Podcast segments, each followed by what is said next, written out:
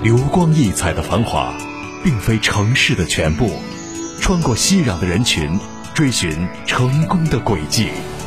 听一段讲述，纯棉依旧；悟一段人生，缱绻心中。绝不是一开始就是很辉煌、很艰难的。这个压力，每个人压力都不一样，只是你的抗击打能力有多强。那实际上，我们再看看年轻人，其实他们有很多很优秀的品质。直面创业精英，对话企业领袖，寄予无穷智慧。都市精英的冷暖人生，让有影响力的人影响都市人的生活。欢迎大家在每周六日准时锁定 FM 一零五长沙新闻广播《都市精英的冷暖人生》。大家好，我是华荣。《都市精英的冷暖人生》本期我们要走进的是来自湖南福居阁红木艺术馆董事长刘洪成。他出身贫寒，但矢志不渝，砥砺前行，历经二十多载的山海打拼，打造出一家大型家居航母集团，创造了一个商业奇迹和神话。他不但是成功的企业家，更是一个有大爱之心的慈善公益事业者。稳重儒雅，谦和低调，乐于助人，是一名受人尊敬的青年俊杰，湖湘儒商。今天的节目，就让我们一起走进。中国艺术红木家居委员会副主席、湖南家具行业协会副会长、耒阳市工商联副主席、长沙耒阳商会常务副会长、湖南福居阁红木艺术馆董事长刘洪成，听一听他的创业人生路。一零五的听众朋友们，大家好，我是湖南福居阁艺术红木馆董事长刘洪成，都市精英的冷暖人生，今天邀请大家来听一听。我的红墨人生路。一九七六年，刘洪成出生于耒阳的一个农村家庭。从小家境贫寒的他懂事努力，迫于家庭条件，十三岁的他就无奈之下辍学经商，跟着母亲学做生意的他，从事过南杂、北货、食品加工销售等等。当同龄人还在读书玩耍的时候，小小年纪的他就扛起了家庭的担子。我是一九七六年出生在湖南省耒阳市三渡镇的一个村子里面。我爸爸他是一个普通的一个工人，妈妈她务农。平常一般都是妈妈带着我和姐姐和我弟弟啊，我们几个相依为命。从小我们受妈妈的这个影响比较多一些。妈妈她是一个非常爱美而且就是要强的一个人。我小时候的印象就是，妈妈就干完农活以后，她会把她那一件心爱的旗袍把它穿上，显得很优雅。我们从十三岁开始，我就没读书了，因为身体的原因。后来就跟妈妈做一些小生意，就是卖一些南杂、百货。日杂这些东西，在没做生意之前，我们家里说实在话，爸爸能供我们三个人读书都供不起。后来因为做了一点小生意以后，我们家里的条件就越来越好了。在那个年代，一年也能够赚个一万到两万块钱。我是八九年十三岁的时候开始做生意，后来开始做服装这一块，一直做到二十岁，中途。我们做过食品加工，然后也做过很多的这个行业。那段时间特别惊心。十三岁的他辍学做生意，也有遗憾，但是他想，咱们华人首富也没有读过书，我为什么不能通过自己的努力走出农村呢？带着这样的信念，刘洪成走过了一条特殊的少年路。当时确实很遗憾，没有读书。后来也是自己在一个地摊上看到了一本书，一本李嘉诚的一个自传。我们华人的首富，他也没读什么书，都成为了华人首富。我就在想，他能够没读书，能够成为华人首富，那我能够想办法凭自己的努力，成为我村子里面的首富，也应该是个没问题的吧。最大的收获是什么呢？感觉外面的世界很大。第二个就感觉那个时候做生意虽然很辛苦，但是我们做一个月比我老爸上一年的班的这个钱还多。虽然很辛苦，但是我可以在我们那个村子里面，我们可以实现小小的这个财富自由，还是蛮舒服的。十七岁那一年，在一个大雪纷飞的日子里，进货时的刘洪成心想：雪下这么大，羽绒服肯定很好卖。于是他立刻进了四万块钱的羽绒服，带回了村子里卖。这一卖就销售一空。那个冬天，刘洪成赚取了人生当中的第一桶金，也为自己创业树立了信心和决心。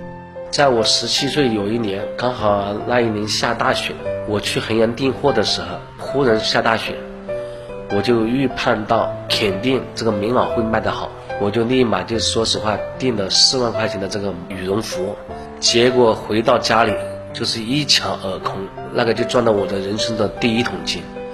给我最深的体验就是什么呢？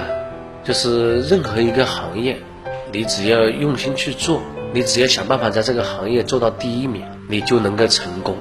一九九七年，二十一岁的刘洪成在陪着姐夫买家具的过程当中。他发现整个耒阳市的家具款式都不好看，价格又贵，一念之间，他就萌芽出了考察一下外面的家具市场的念头。说干就干，隔天他就去到了广东顺德，在那也大开眼界。他看到了那边家居产品齐全，又好看，价格又便宜，于是他马上回到了耒阳，在当地开了一家八十平方的红城名优家具城。结果一炮而响，就在这一年，这个初生牛犊不怕虎的少年赚到了人生的第二桶金。家具行业也是一个偶然的机会。九七年以前，我都在家里做服装。我的一个姐夫，他就是因为买了一套家具，他觉得又贵而且又不好看，然后就带着我去广州的顺德去考察这个行业。结果在考察这个行业的过程中，我就发现这个行业的利润空间特别大，因为那个时候我们耒阳市本地做的家具，这个款式又老气，工艺又差，这个价格又贵，所以我们当时从这个广州顺德去订货，款式又好，价格又便宜，然后利润又高，我们就开始做了这一块。九七年我刚开始，我是跟我姐夫打工。他给我三百块钱一个月，然后我跟他做了两个月以后，我就自立门户，以我的名字就做了一个红城名佑家具城，八十平方，就做起来。结果九七年我第一年，也就是短短的两三个月的时间，就赚了有十万块钱。九八年我又扩大到四百平方，然后九九年我又扩大到一千平方，然后两千年。我又扩大到两千平方，就这样一步一步的把它做大的。从九七年进入家居行业开始，刘洪成就通过了自己敏锐的行业嗅觉，一步一个脚印，从八十平的洪城名优家具城扩大到两千平，再创立自己的品牌万客隆家居广场，再到创建金盆家居批发市场、建造酒店，二零一一年创建了欧美达家居广场。它的发展势不可挡，风风火火。我们家具这一块，因为有品牌意识的时候是零二年。我记得有一次跟几个比较好的兄弟，我们就开了一个很旧的一个那个桑塔纳，然后来到长沙。结果一个偶然的机会，刚好我那个兄弟，他跟那个梦洁集团的，然后认识了。去那个梦洁床店去参观了他的那个床店，结果回去以后，我就立马联系了区域经理，然后开始我们万客隆家具就做了梦洁床店。零四年刚好那个时候最流行这个香港的家具，香港皇朝家私，我就立马带领这个香港皇朝家私，然后在我们那个地方就一举成名。我零二年创造了万客隆家具广场，越做越好。零四年。我们又创造的这个香港皇朝家私开了一个分店，然后零六年我们又在耒阳市，在那个北山路口又开了一个双虎家私，然后到零七年我又拉了三万多平方做了一个精品家具批发市场，一一年我又创造了一个欧美达家居，就是在短短的这个几年时间，经营面积已经达了四万多平方，在我们那个训集室，所以是一步一个脚印把它做起来的，把这个家居的市场份额我们占到了半壁江山。那些年的风雨辛酸路，让刘洪成从一个少年成长为一个拥有坚强毅力的有志青年。他不怕吃苦，他相信只要往前走，前方的路途一定是明亮的。辛酸肯定是有的。我们刚创业的时候舍不得买卧铺，我们是二十七块的那个火车票，是自己买个座位，然后坐到那个。广州市，我们是晚上的火车，坐到那边是五点钟，五点钟还没有公交车，我们要干嘛？要到一个茶餐厅，花五块钱买个位置，然后坐在那里喝茶。为什么要买个位置？因为自己身上绑的是现金，加上我这个块头又不大，怕被别人抢劫啊。所以坐到六点半的时候，我们才坐公交车，再坐到中山八路，中山八路再转车，坐到那个顺德的乐从，然后花五毛钱。我们洗个脸，花一块五吃个早餐就开始上班。我觉得做生意我跟别人不一样，我珍惜我的每一个客户，我把我的每一个客户都当做自己的朋友。别人做生意，他说卖家具是没有回头客，而我的客户几乎都是回头客。其中有一个火电厂那个刘叔，在我手上，他从自己搬家到他儿子结婚。到他女儿嫁女儿，在我手上，也就是短短的二十年时间，他在我们手上买家具，买了说实在话，将近十套家具。锐意进取、发愤图强的刘洪成是如何走进红木家具领域的？都市精英的冷暖人生，稍后继续为您讲述。在平凡中见悟世间哲理，在逆境中涌现睿智超群。在韶华里洞察百态人生，听不一样的人生态度，看不一样的奋斗历程。他们引领着行业发展的方向，他们影响着都市人的生活，让更多的人为理想而拼搏，让更多人为梦想而奋斗。都市精英的冷暖人生，与理想并肩。与梦想同行，闪耀光芒的背后有你，有我。都市精英的冷暖人生，让我们继续走进湖南福居阁红木艺术馆董事长刘洪成，听一听他的创业人生路。一零五的听众朋友们，大家好，我是湖南福居阁艺术红木馆董事长刘洪成。都市精英的冷暖人生。今天邀请大家来听一听我的红木人生路。二零一三年，刘洪成在耒阳已经发展成为了当地知名的家居大王了。不碍于现状的刘洪成又向长沙进军，把耒阳市场交给了姐姐后，他开始全身心投入长沙的市场当中。当时自己在耒阳，说心里话，因为少年得志的，有点飘飘然。然后有一次来到长沙，说实话，一发现这些长沙做家具的老板都非常大，然后就感觉自己像井底之蛙一样。我就说，在这个心里面范城，我们就开了一个大概两三百平方的店。然后十月份，我们又在中国红木馆一三年的时候开了一个大概三百平方的店。因为我这一块都是跟我姐姐合伙到现在。一三年我进入长沙以后，耒阳那一块。就交给他去打理。在经过不断的调研当中，他发现整个长沙，不管是法式、欧式等风格家具品牌早就被垄断了，而红木家具品牌就没有。于是他瞄准商机，另辟蹊径，果断转战红木家具领域。来到长沙，当时我也把整个市场做了一下调查，我发现现代家具。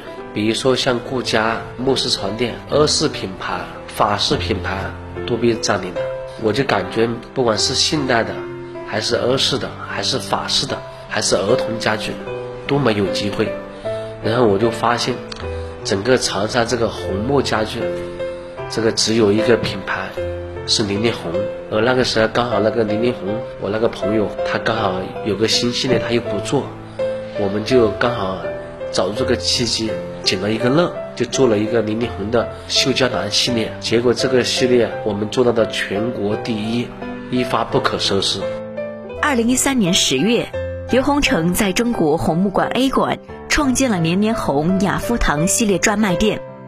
二零一四年，又从西安学习回来后的他，果断创建了属于自己的品牌——福居阁红木艺术馆。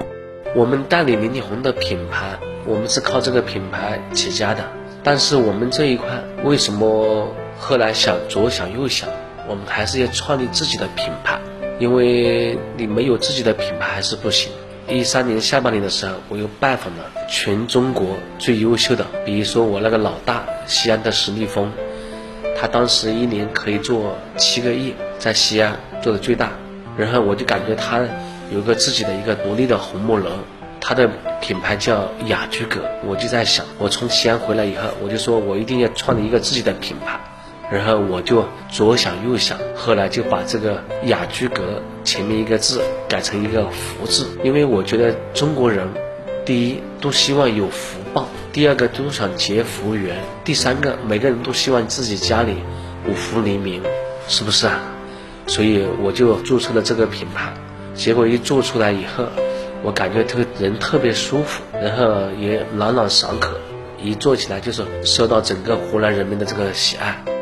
从二零一四年在中国红木馆闭馆，创建福居阁红木艺术馆开始，这几年刘洪成不断的在逆流而上。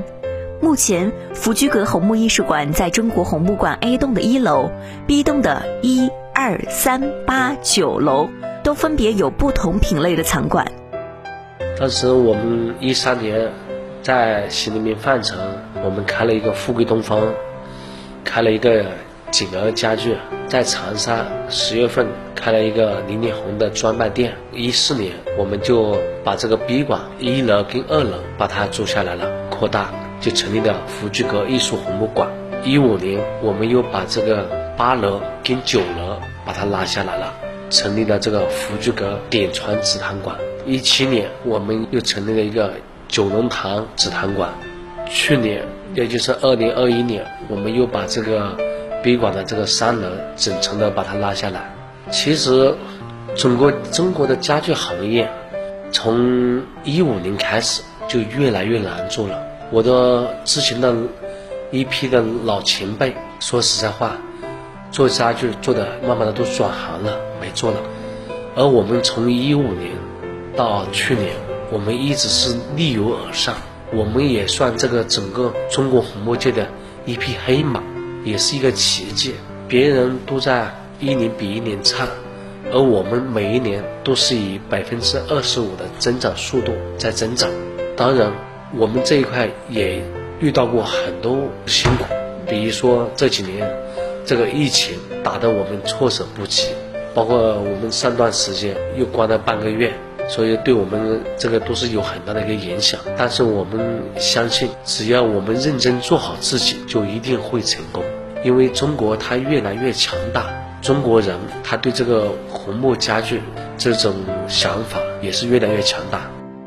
刘洪成董事长的愿景就是未来要寻一块山清水秀的地方，打造一个专属于湖南的红木艺术馆。它不光是产品的售卖，更要打造出一个有湖南文化的红木馆，能够吸引学生、行业者来参观了解湖南的文化历史、红木的文化发展。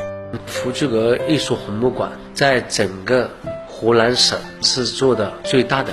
第一，我们的面积是最大的；第二，就是我们的产品是最齐的；第三个，就是我们的这个材质是最多的；第四个，不管是新客户、老客户，我们也是最多的。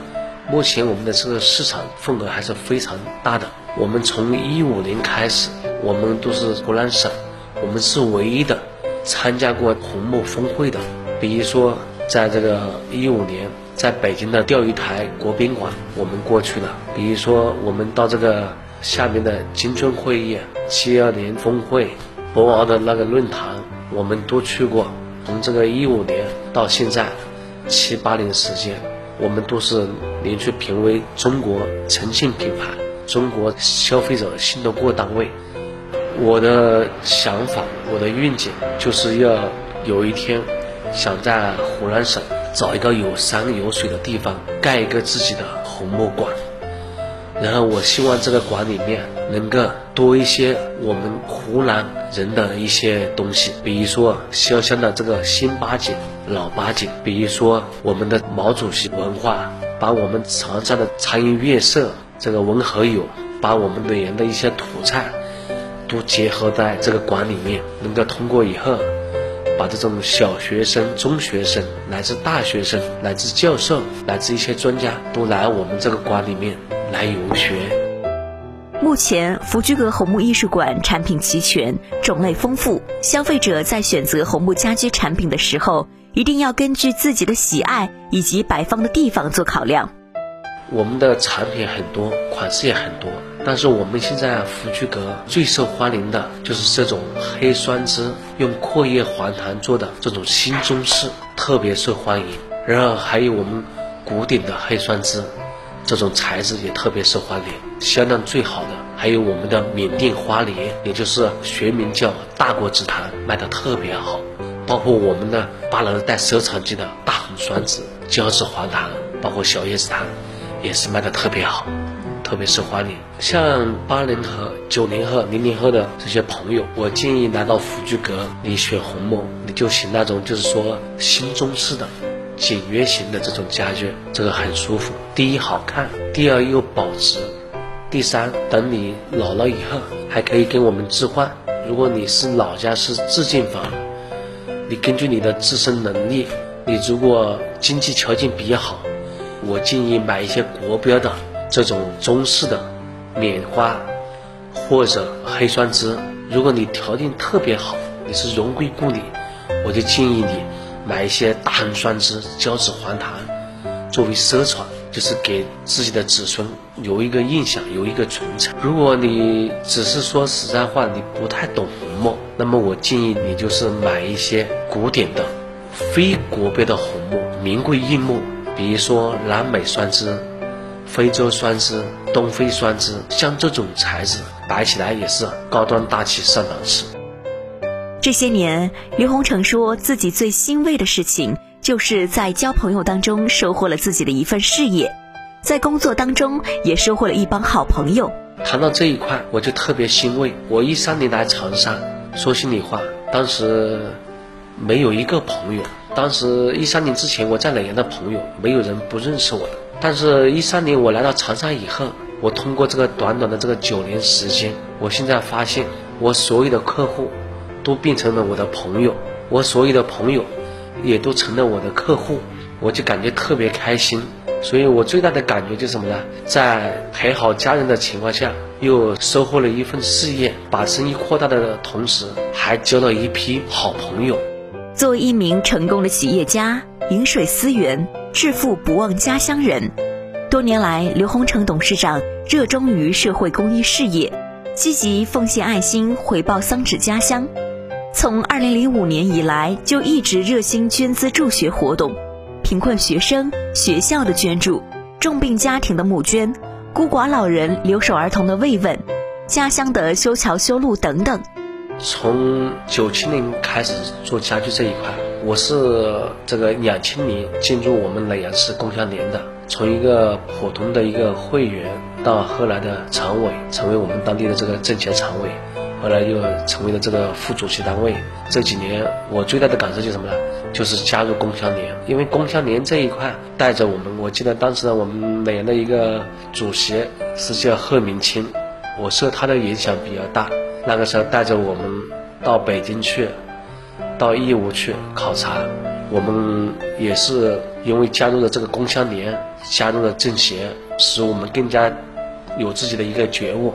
所以我们从两千年开始，我们公司每一年资助这个大学生读书，一直坚持到现在。这是第一个。第二，我们在中途也不记得是哪一年，我们说实话，那种学校里面，我们也送了价值六十多万的这个课桌椅，包括我们说实在话，每一年的这个关爱孤寡老人、留守儿童，都在做这些事情。更不要说了，我们老家的一些修路也好、修桥也好，我们都要出一份力了。从农村走出来的刘洪成，从未忘记过初心。多年来，他累计为家乡捐物价值超百万余元。也正如此，他得到了家乡父老乡亲的高度赞誉和好评，是一名富有社会责任感的爱心企业家。因为我们来自于农村，知道农村这一块，包括一些底层这一块，真的很辛苦，而且就是说有很多无奈，有很多迫不得已。那么我们作为一个农民的儿子，说心里话，我们也是感恩党，感恩这个国家，感恩这个好时代。要我们说实话，能够赚到钱，当然我们肯定要回归这个社会，为这个社会尽下我们的绵薄之力，同时也要树一个榜样给自己的小孩看。这些年，刘洪成自己以及福居阁红木艺术馆获得了很多的荣誉和嘉奖，但是他从不骄傲。他把这些荣誉当作是一种鞭策，鞭策自己努力向前进步。我觉得这些荣誉是这个行业、这个社会对我们福居阁的一种认可，对现在的这种认可，同时也是一种鞭策。我觉得我们还要做到更好，因为没有最好，只有更好。我们所有福居阁的人一定要有一种谦卑的心态，认真的做好每一件小事，脚踏实地走好。人生的每一步路，我经常对我的员工说：“我说我不是一个特别大的老板，也不是特别聪明的一个人，但是，我是一个非常敬业的人。我几乎就是说三百六十五天，反正就是说天天在上班，没有什么节假日。我是一个工作狂，因为我喜欢这个行业，我热爱这个行业。别人把工作当做很累，但是我觉得就是在我的感觉中。”我的工作就是生活，生活就是工作。我喜欢快乐的工作。刘洪成董事长就是这么一个充满激情的企业家。他为人温和、平易近人、和蔼可亲，总是满脸的快乐、真诚的微笑，使人如沐春风。他是一个有梦想、实干派、脚踏实地的领路人。我从我十三岁开始，一直在乡海里面啊，在这里拼搏。虽然没有成为那种很大的老板，但是我还是坚信稳定中求发展，发展中求稳定。我的人生就希望一年比一年好，一天比一天好。中途我们也有很多心酸，这个一个说起来，那是一把鼻涕一把眼泪。但是我们说心里话，现在年纪到了四十六岁了，人也比较豁达了。我觉得人生啊。没有过不去的坎，在我的人生中，我是这样理解的：人生除了生死，没有大事。我觉得最有成就的，做这个红木家具，交了一批好朋友。因为这个红木家具的这个好处，使我四十六岁的人，看上去还算比较年轻。这个一路走来，我发现人最大的敌人，他不是别人，是自己。所以我的想法就干嘛？做好自己。这些年，我觉得创业过程中最大的感受啊，我就是感觉人一定要胆子大，就是说，一定要自己要想办法要创业。创业这条路它是非常艰辛的，但是它就是机会很多，就是一切皆有可能。现在创业这一块，我觉得最关键的就是什么呢？要从小做起，不要从大做起，因为你投入的本金越小，那么说实话。你的抗风险能力就更强。你不要一开始就想做大，你你一做大，那么说实话，如果一旦破产，你就没有翻身的机会。人生除了生死，没有大事，这就是刘洪成的创业人生路和面对人生的积极态度。本期湖南福居阁红木艺术馆董事长刘洪成的人生奋斗故事就讲到这里。都市精英的冷暖人生，我是华荣，我们下期再见。